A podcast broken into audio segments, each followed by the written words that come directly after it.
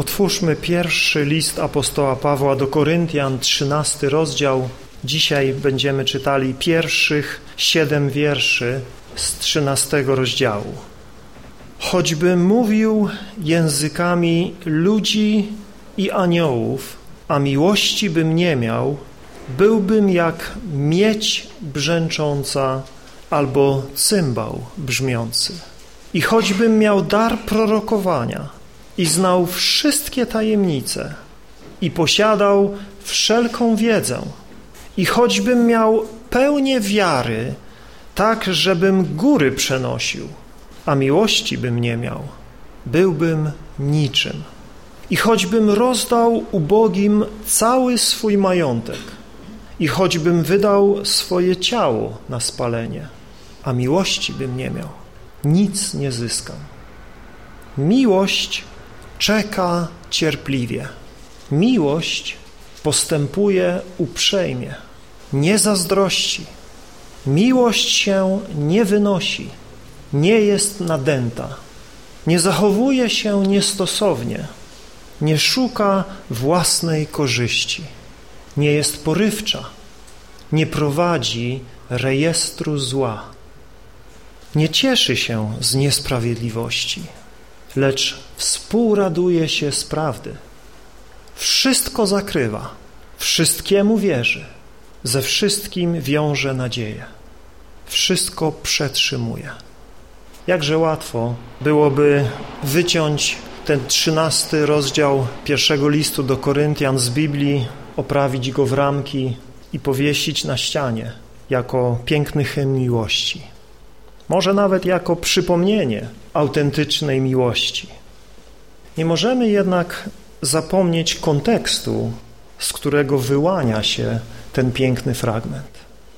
Znajduje się on w pośród nauczania apostoła Pawła skierowanego do Koryntian pożądających dla siebie większych duchowych darów i przeżyć. Do Koryntian, którzy zamiast wykorzystywać swoje dary, które już otrzymali dla dobra całego ciała Kościoła, dumnie obnosili się ze swoją duchowością pełni egoistycznych ambicji. Paweł dowodzi, że tylko te rzeczy mają wartość, które czynimy z serca pełnego Bożej miłości.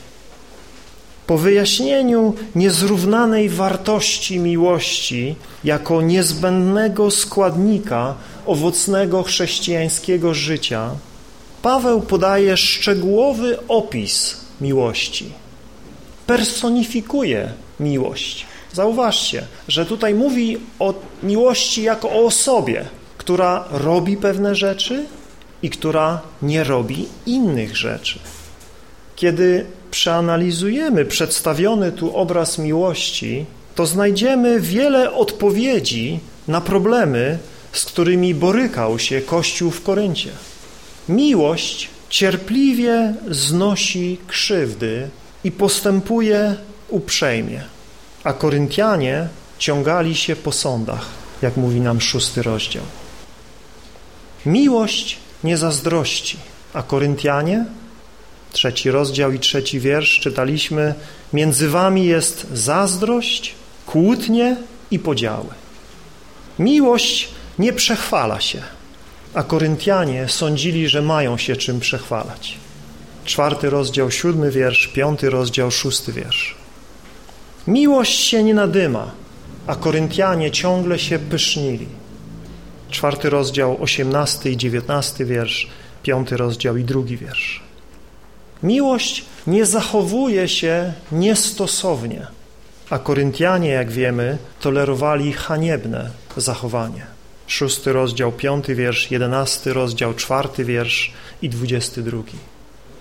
Miłość nie szuka swojej własnej korzyści, a Koryntianie byli zaślepieni egoizmem. W ósmym rozdziale, w dziewiątym wierszu Paweł mówi do nich uważajcie, aby przypadkiem wasza wolność, co oznaczało w ich wydaniu robienie tego, co każdy uważał, że chce robić, Mówi, uważajcie, żeby taka wasza wolność nie stała się powodem do zgorszenia słabych. I wierszu 11 mówi, twoja wiedza gubi słabego brata, za którego umarł Chrystus.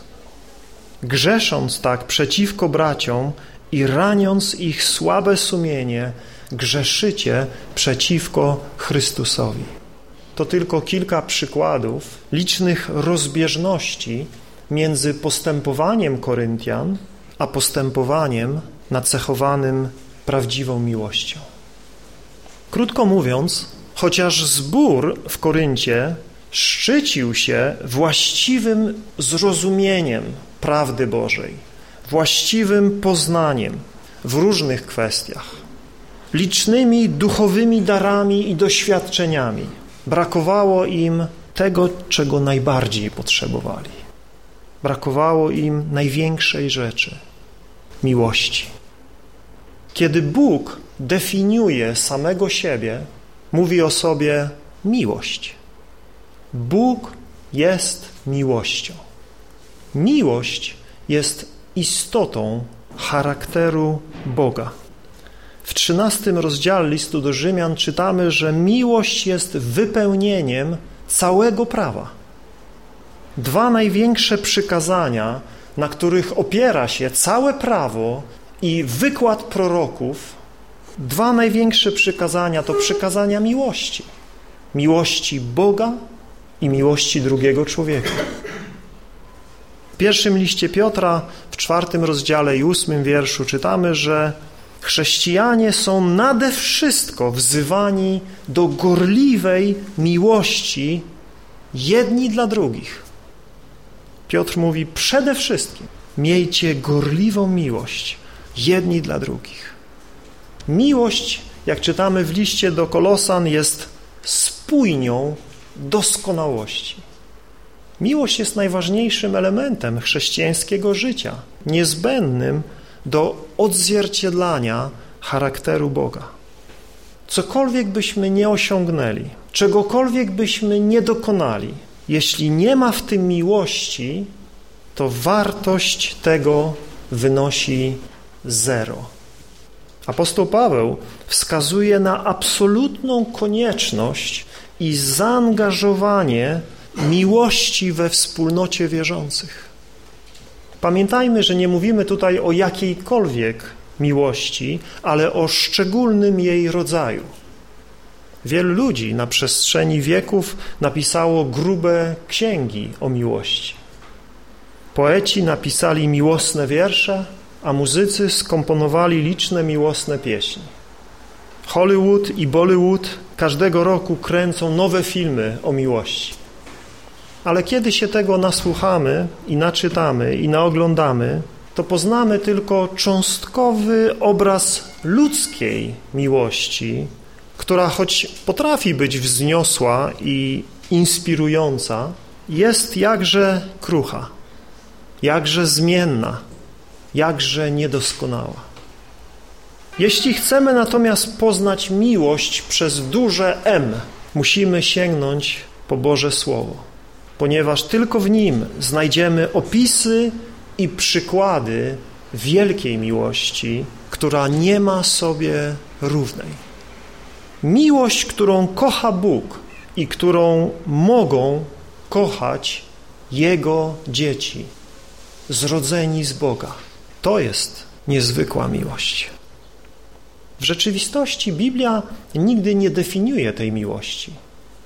Biblia opisuje tylko tą miłość w jej działaniu. Ta miłość nie jest abstrakcyjna, nie jest uczuciem, choć towarzyszą jej uczucia. Ta miłość nie jest tylko postawą, choć kształtuje postawy wynikające z decyzji miłości. Ta miłość jest przede wszystkim czynem, aktywnym działaniem. W tych wierszach od czwartego do siódmego, które przeczytaliśmy, choć w większości tłumaczeń oprócz czasowników znajdujemy tam różne przymiotniki, miłość jest cierpliwa, miłość jest dobrotliwa, miłość nie jest chełpliwa, nie jest porywcza, W języku greckim nie ma tutaj żadnych przymiotników. W języku greckim są tylko czasowniki. A czasowniki co opisują? Działanie. Chrześcijańskiej miłości nie powinniśmy przedstawiać za pomocą przymiotników, ale za pomocą czasowników. Prawdziwa chrześcijańska miłość jest widoczna w czynach i tak jest przedstawiona w Bożym Słowie.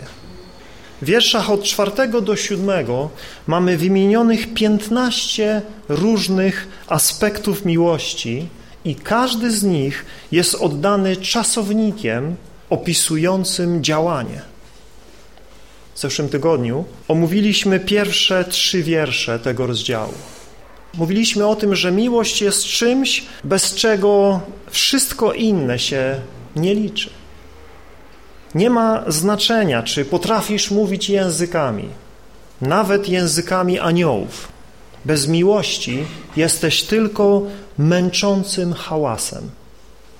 Nie ma znaczenia, czy masz dar proroctwa, choćbyś miał całą wiedzę i całą mądrość i całą wiarę, nawet nie ma znaczenia, jeśli umrzesz jako męczennik.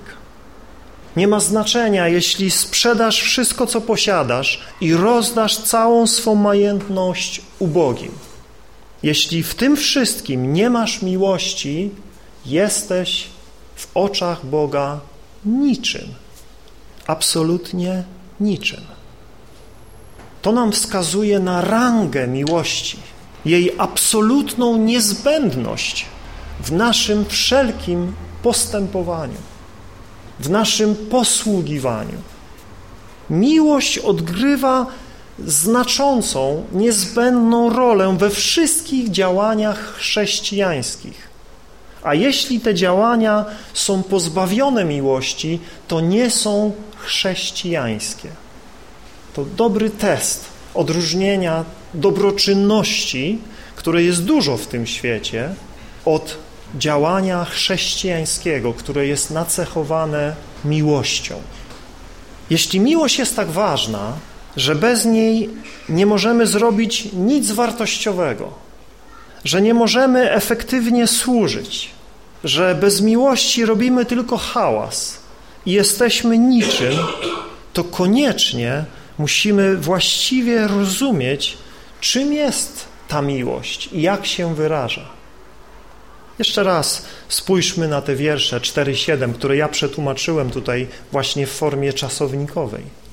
Poza jednym, który jest tutaj w stronie biernej i nie chciałem zmieniać na stronę czynną, więc zostawiłem go jako w naszym języku przymiotnik. Miłość czeka cierpliwie. Miłość postępuje uprzejmie. Nie zazdrości. Miłość się nie wynosi. Nie jest nadęta nie zachowuje się niestosownie, nie szuka własnej korzyści, nie jest porywcza, nie prowadzi rejestru zła, nie cieszy się z niesprawiedliwości, lecz współraduje się z prawdy. Wszystko zakrywa, wszystkiemu wierzy, ze wszystkim wiąże nadzieję, wszystko przetrzymuje. Oto opis miłości. Nie ma tutaj nic abstrakcyjnego nic ideologicznego. Mamy tutaj promień światła miłości, który wpada w pryzmat i zostaje rozszczepiony na wszystkie jego barwy, które składają się na jedną rzeczywistość miłości. To jest spektrum miłości widocznej w działaniu. Kolory, które tu widzimy, nie są barwami, których nie rozumiemy. My je dobrze rozumiemy. Raczej nasz problem leży w niestosowaniu ich w naszym postępowaniu. I na tym spróbujemy się skoncentrować. Jak praktycznie stosować miłość w naszym życiu? Ważne jest to, abyśmy zobaczyli nasze życie na tle tych licznych cech miłości i uczciwie porównali się do tego obrazu, który jest tutaj namalowany. Bądźmy szczerzy i uczciwi w naszej samoocenie. Przyglądajmy się tym cechom miłości i spróbujmy powiedzieć, czy to jestem ja, czy też to nie jestem ja. Kiedy patrzymy na ten portret miłości, z pewnością widzimy w nim Jezusa. Ewangelie wiernie malują przed nami nieskazitelny portret Jezusa, w którym nie brakuje żadnego koloru miłości. Ale czyż Jezus nie jest naszym życiem? Tak czy nie? To, ile z Jezusa mamy w sobie, objawia się w tym, jak wiele miłości okazujemy w naszym codziennym życiu. Przyjrzyjmy się dzisiaj pierwszym dwóm kolorom miłości z wiersza czwartego. Najpierw czytamy, że miłość cierpliwie czeka, albo inaczej można to wyrażenie greckie oddać, miłość długo znosi cierpienie. Jest to słowo, które przede wszystkim opisuje cierpliwość wobec innych ludzi. Chryzostom, wczesny teolog, opisał cierpliwość jako cechę człowieka, który jest skrzywdzony i który ma możliwość się zemścić, ale tego nie czyni. Cierpliwie znosi krzywdę. To człowiek, który jest w stanie długo znosić cierpienie spowodowane przez innych i gwałtownie nie reagować. Wyobraź sobie człowieka, któremu szef w pracy nawtykał, nawymyślał, zmieszał go z błotem. Ale to jego szef, więc siedzi cicho, choć wewnętrznie się gotuje. Wsiada do samochodu i jedzie do domu jak szalony. Wpada do domu i krzyczy na żonę. A ona krzyczy na niego, bo to nie pierwszy raz. Ale on jej nie słucha, więc kiedy tylko przychodzi najstarszy syn ze szkoły i marudzi przy obiedzie, ona daje mu popalić. Wylewa na niego swoją złość i frustrację. Syn zamyka się obrażony w pokoju, a kiedy zagląda do niego młodszy brat, to słyszy stek obraźliwych wyzwisk. Ale ten już nie ma na kogo krzyczeć, więc kopie kota. Co za historia? Zmyślona? Nierealna? Ile domów tak wygląda, gdzie wszystkim puszczają nerwy i jedna bomba wybucha po drugiej. Gdyby tylko ktoś się zatrzymał, wysilił się trochę, powstrzymał narastający gniew i mimo poczucia krzywdy zamknął usta. Spróbował zrozumieć, co się dzieje z tym moim mężem. Dlaczego ta mama jest tak rozgoryczona? Co ich boli? Czego się boją? Co ich tak zraniło? Co ich tak ciśnie? Szybka, wybuchowa reakcja jest zaprzeczeniem cierpliwości. Cierpliwość tak naprawdę jest cnotą wyłącznie chrześcijańską. W świecie greckim cierpliwość nigdy nie była uważana za cnotę. Uznawano ją raczej za oznakę słabości. Arystoteles powiedział, że wielką grecką cnotą jest brak tolerowania wszelkich zniewag i krzywd. One powinny być natychmiast pomszczone. W czasach apostołów w świecie greckim byłeś wielkim człowiekiem, jeśli całkowicie zmiażdżyłeś swoich wrogów, ludzi, którzy zrobili ci jakąkolwiek krzywdę. I z tym jest nam dzisiaj również łatwo się identyfikować. Dzisiejsze filmy czynią bohaterów z ludzi, którzy umieją się bronić i niszczą swoich przeciwników. Ale miłość nie odwzajemnia się złem za zło, obelgą za obelgę, krzywdą za krzywdę. I to było coś dziwnego dla Greków.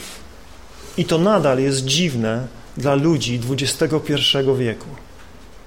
Chrześcijanin, który jest źle traktowany, oszukany, skrzywdzony i mający możliwość zemsty i nie wykorzysta jej, będzie pośmiewiskiem, będzie uznany za słabeusza. A jednak taka postawa jest świadectwem miłości Boga w życiu wierzącego człowieka i w dzisiejszym świecie.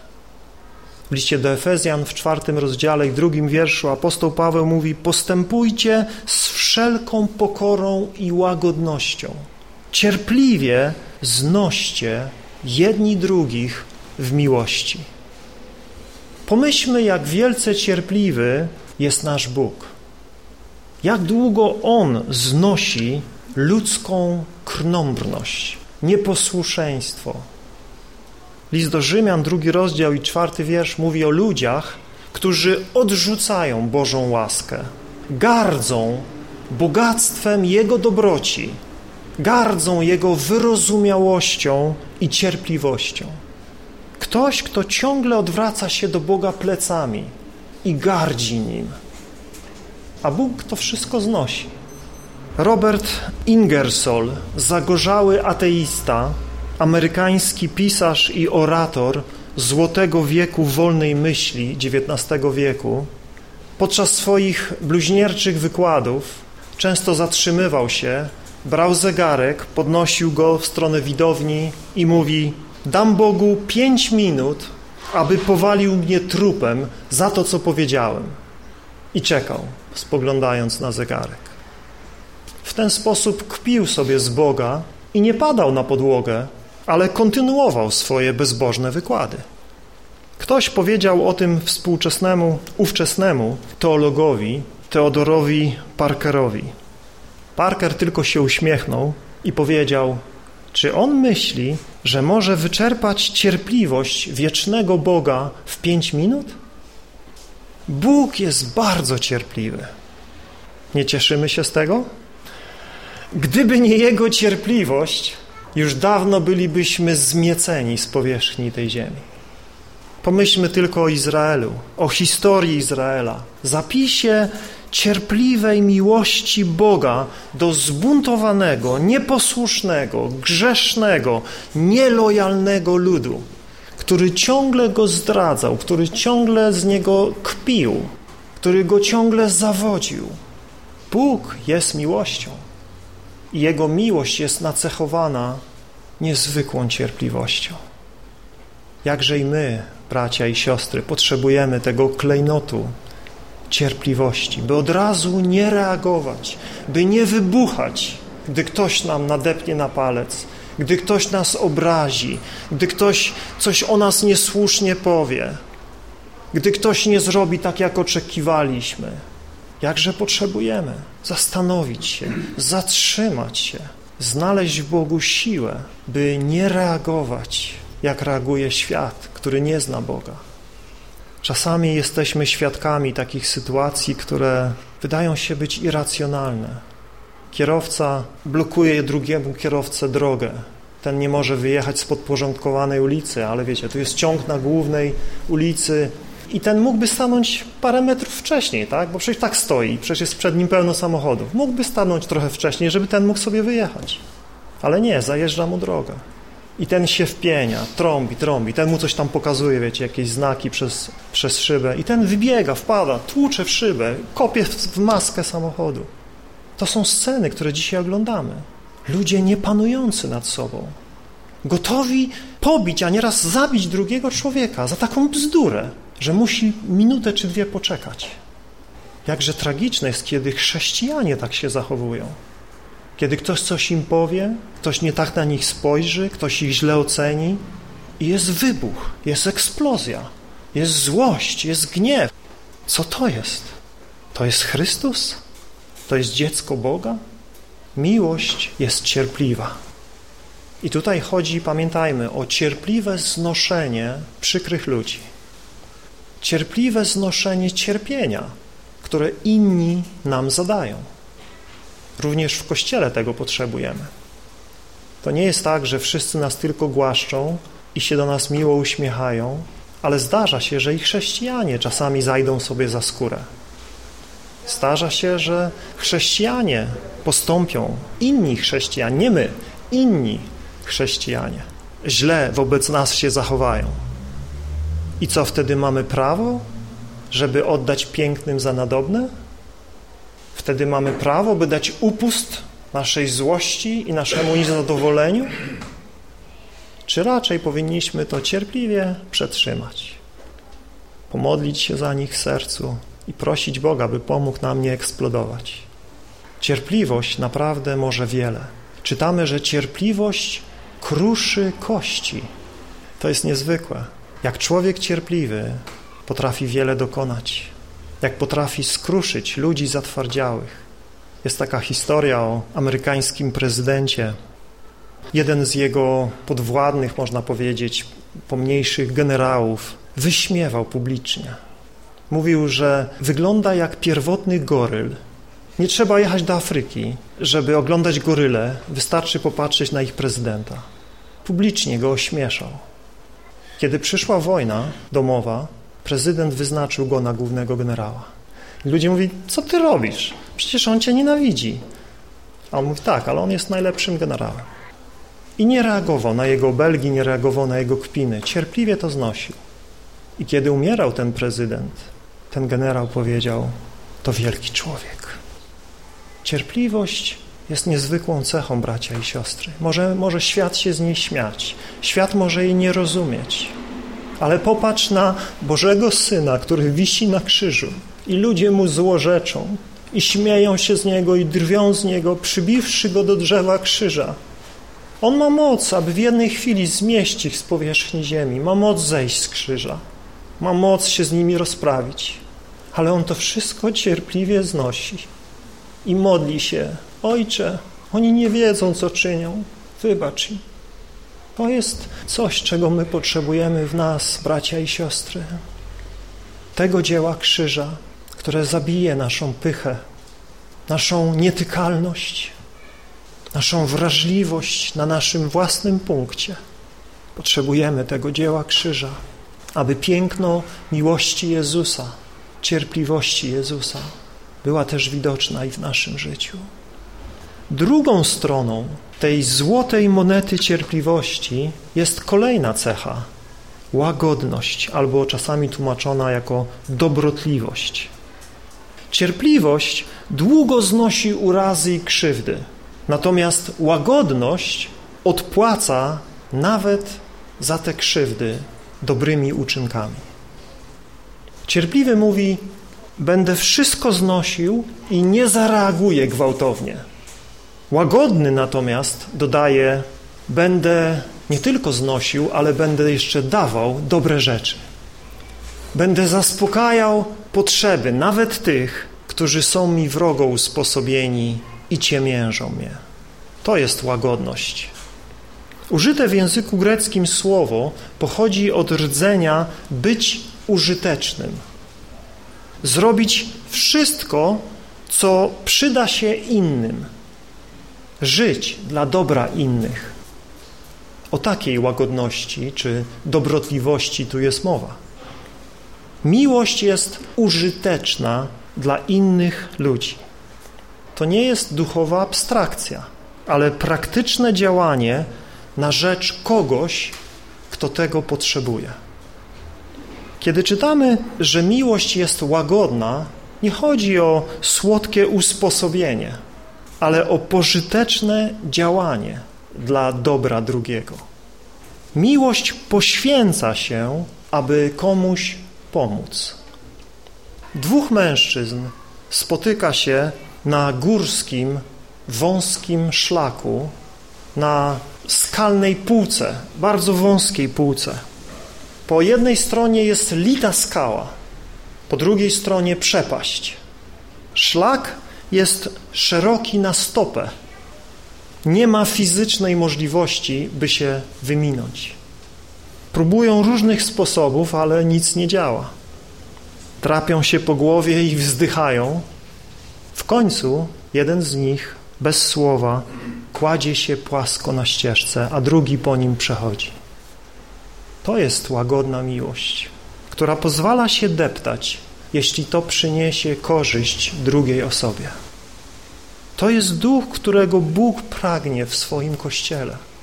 To jest naśladowanie Jezusa, który położył za nas swoje życie, pozwolił grzesznym ludziom dręczyć Go i ukrzyżować, abyśmy po Nim mogli przejść jak po moście nad przepaścią grzechu do Boga. I tutaj się, bracia i siostry, dzisiaj zatrzymamy, aby pomyśleć o tym, co słyszymy i modlić się, aby Duch Święty pokazał nam, gdzie my jesteśmy. Ile w nas jest takiej miłości.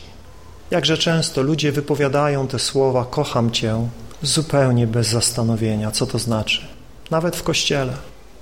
Powiedzieć kocham Cię dla niektórych jest trudne, ale dla wielu z nas to proste. Ale kochać czynem, prawdą, odzwierciedlać miłość Jezusa do nas, to jest nasza potrzeba. Niechaj te nasze rozważania nie będą sentymentalną zadumą, ale niechaj Duch Święty pomoże nam zobaczyć, gdzie jesteśmy, jak wyglądamy w świetle tego Bożego zwierciadła. Prosić Go, by zmieniał nas. Jeden z braci napisał do mnie po ostatnim kazaniu, że prawie ze wszystkim się zgadza, ale ma problem z tym, że Bóg wymaga od nas takiej miłości, że nie jesteśmy zdolni do takiej miłości. Ja się z nim zgadzam. Nie jesteśmy zdolni o własnych siłach. My jesteśmy zaprzeczeniem miłości. Z natury jesteśmy egoistami. Nie dbamy o innych tak, jak dbamy o siebie. Nie kochamy naszego bliźniego tak, jak kochamy samych siebie. I nie mówimy tutaj o zaciśnięciu zębów i staraniu się wykrzesać z siebie miłość. Kiedy Bóg przemawia do nas przez swoje słowo i wskazuje nam jakąkolwiek sferę naszego życia, w której odstajemy od Bożego modelu, błądzimy, grzeszymy, zawsze nas wzywa do pokuty, do uznania naszej grzeszności, do przyznania się, że brak nam jest miłości, brak nam jest cierpliwości, brak nam jest tej Chrystusowej łagodności. Do tego nas wzywa, byśmy przyznali się, że tego nie mamy, albo nie mamy tego w takiej mierze, w jakiej powinniśmy to mieć. I abyśmy przyszli do Niego, który jest źródłem miłości, jedynym źródłem prawdziwej miłości w tym świecie. Nie próbowali tego z siebie krzesać, ale błagali Go, by nas przemieniał, by nas wypełniał swoją miłością, by nas uzdalniał, by kochać tak, jak On kocha. Rozważając tą całą kwestię miłości, pamiętajmy, bracia i siostry, że Biblia z jednej strony wielokrotnie mówi o tym, że to Bóg jest źródłem miłości. I to już ostatnio czytaliśmy te różne fragmenty. Że to miłość jest rozlana w naszych sercach przez Ducha Świętego i że miłość jest owocem Ducha Świętego. A z drugiej strony Biblia wzywa nas, byśmy miłowali. Miłujcie, miłujcie. I tak jak tutaj brat na początku mówił, musimy te dwie rzeczy ze sobą złożyć. My musimy być gotowi, by kochać i podejmować wysiłki, by kochać w świadomości, że nie jesteśmy do tego sami z siebie zdolni, ale że w Bogu mamy wszystko, czego potrzebujemy do życia i pobożności. W Jezusie Chrystusie mamy przystęp do pełnego bogactwa niebios. Możemy mieć udział w Jego boskiej naturze przez to, że udzielił nam z własnego ducha. I te dwie rzeczy musimy trzymać razem. Kiedy wzywam was do miłości i wzywam siebie do miłości, nie oczekuję, że zrobimy to inaczej, jak tylko przez głęboką pokutę i przez przyjęcie daru miłości od tego, który jest miłością. Powstańmy do modlitwy, kochani. Dziękujemy, Panie, za Twoje słowo, które jest strumieniem życia. Dziękujemy, że przez Twoje słowo te rzeczy ukryte, tajemne, rzeczy, o których nie chcemy myśleć, czy zapominamy myśleć, zostają nam przypomniane, zostajemy obnażeni. Nie po to, żeby popaść w rozpacz, nie po to, żeby się załamać, nie po to, żeby stwierdzić, że już tacy jesteśmy i tacy musimy zostać, ale dlatego właśnie, że możemy być zmienieni, dlatego właśnie, że możemy być uzdrowieni, na to, Panie, przyszedłeś do chorych, którzy potrzebują lekarza. Przyszedłeś, aby zbawić swój lud z jego grzechu, aby oczyścić nas, aby uświęcić nas, aby napełnić nas nowym życiem, nie życiem według ciała, nie życiem według upadłego człowieka, ale nowym życiem, które płynie spod Twojego tronu łaski. I o to się modlimy dzisiaj, kochany Panie, po raz kolejny, błagając Cię i prosząc Cię, byś wybaczył nam nasz egoizm, nasze samolubstwo, brak miłości w naszym życiu, w naszym postępowaniu, w naszym traktowaniu innym, innych, w braku cierpliwości, w braku Twej łagodności. Nie chcemy się usprawiedliwiać, nie chcemy podawać przyczyn, dla których tacy jesteśmy, ale przychodzimy do Ciebie, który możesz nas uleczyć, który możesz nas zmienić, który możesz nam udzielić więcej z Twojego bogactwa miłości, aby i te klejnoty jaśniały w naszym życiu, abyśmy w pośród tego cudzołożnego świata składali dobre świadectwo o naszym Bogu, który nas umiłował i który nas uzdalnia do miłości. Prosimy w imieniu Pana Jezusa Chrystusa. Amen.